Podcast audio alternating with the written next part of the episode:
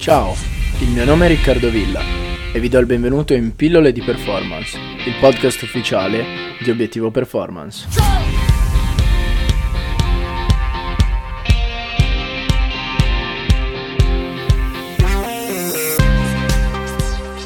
Eccoci ragazzi, ben ritrovati in questo sesto episodio di Pillole di Performance. Ci tengo a darvi nuovamente il benvenuto e vi ringrazio ancora per essere qui ad ascoltarmi.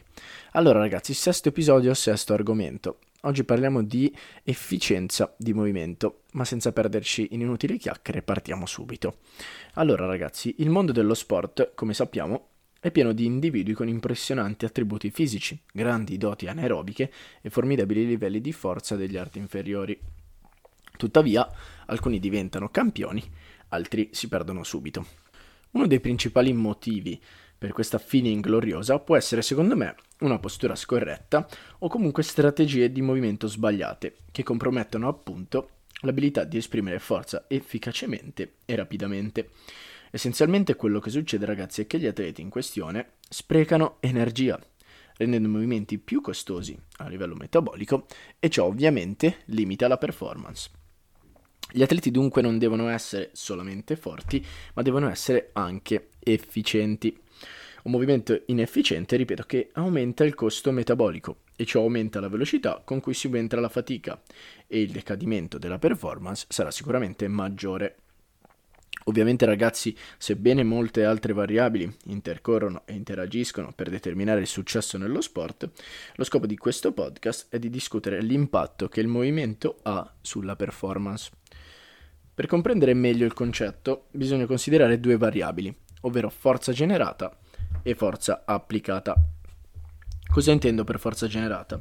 Allora, se guardiamo agli sport o azioni comunque sport specifiche, la forza è fondamentale.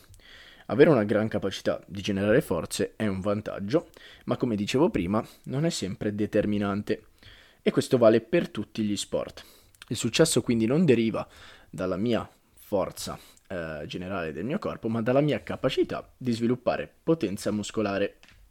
E in molti casi, tra l'altro, se guardiamo nella maggior parte degli sport di squadra, questi, questa potenza che devo esprimere non la devo esprimere per un singolo sforzo, ma per sforzi ripetuti. Quindi è fondamentale minimizzare la perdita di espressione di potenza tra il primo e l'ultimo sforzo. E questo è ciò che secondo me fa veramente la differenza eh, in una vittoria o in una sconfitta.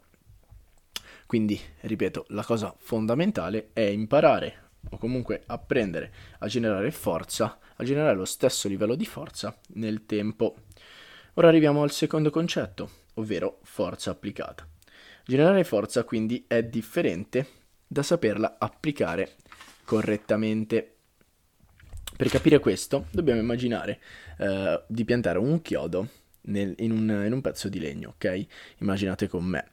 Quindi tralasciando la grandezza del martello che può essere di qualsiasi grandezza, se il chiodo è posizionato in maniera corretta entrerà molto più efficacemente di quando il chiodo magari è piegato. Infatti se il chiodo sarà messo in una posizione scorretta o sarà addirittura piegato, entrerà con più fatica e ad un costo metabolico maggiore.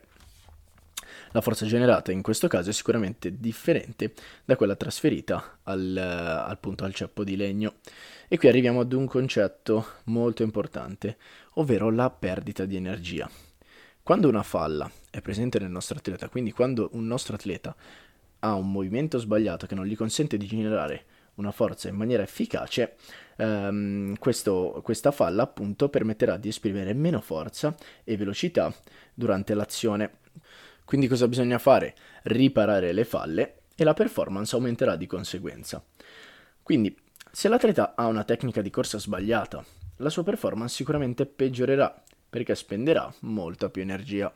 Ovviamente ragazzi il limite non è quindi la componente aerobica, ma le spese di quell'atleta possono essere derivate appunto da una scorretta tecnica di corsa.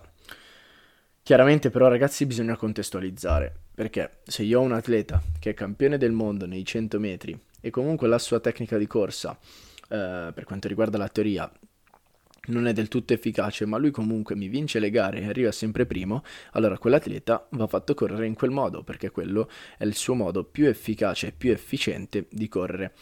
Ciò di cui sto parlando io è di ehm, correggere quello che può essere la tecnica di corsa o le falle degli atleti più giovani, degli atleti che sono appunto nella fase di sviluppo, in modo tale che col crescere degli anni e con la maturazione del loro sistema nervoso e del loro corpo, poi riusciranno ad avere una performance molto più positiva, ok? Quindi tutto va sempre contestualizzato.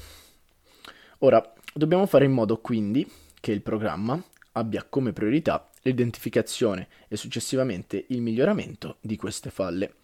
Questo perché il nostro corpo appunto è creato per muoversi efficacemente. Le articolazioni e le ossa, immaginiamo, sono strutturate per gestire le posizioni di moto, in particolare quando le forze passano da esse. Quindi le nostre strutture sono in grado di eh, gestire eh, appunto le forze che intercorrono in esse in maniera efficace.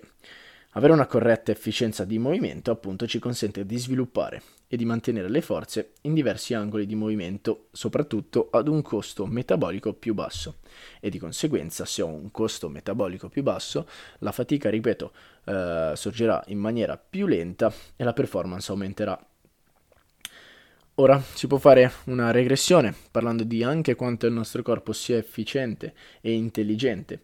Infatti molto spesso cosa accade? Che eh, il nostro corpo assume posizioni scorrette eh, appunto per rendere eh, il, il, gesto più efficiente. Immaginiamoci un, un, atleta che si infortuna, o anche una persona di tutti i giorni che si infortuna, o che ha un problema ad un arto, sicuramente il nostro corpo creerà delle compensazioni per effettuare il movimento in maniera più efficiente. Ma se per il nostro corpo questo è il miglior modo per muoversi, meccanicamente sarà totalmente sbagliato.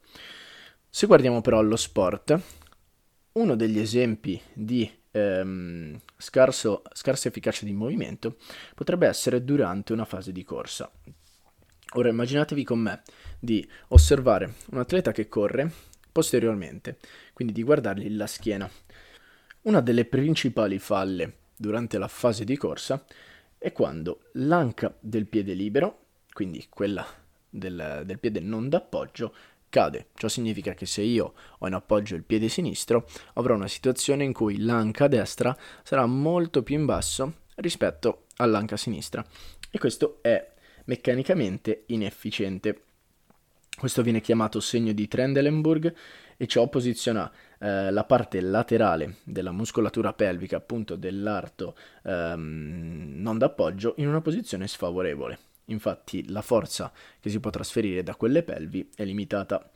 Ehm, quindi ciò che dobbiamo fare noi, se abbiamo questo tipo di eh, soggetto, è inserire nel programma di allenamento un corretto aggiustamento di forza e di capacità eh, di tenuta delle pelvi in maniera che lui riesca a gestire correttamente eh, il suo bacino durante le fasi di corsa. E questo vale comunque anche per qualsiasi altro atleta, il concetto intendo ovviamente, ovvero che noi in un programma dobbiamo inserire dei movimenti, dobbiamo inserire delle eh, esercitazioni che gli permettono di aggiustare le sue falle e di migliorarle. Quindi ragazzi spero di esservi stato d'aiuto e ci vediamo nel prossimo podcast.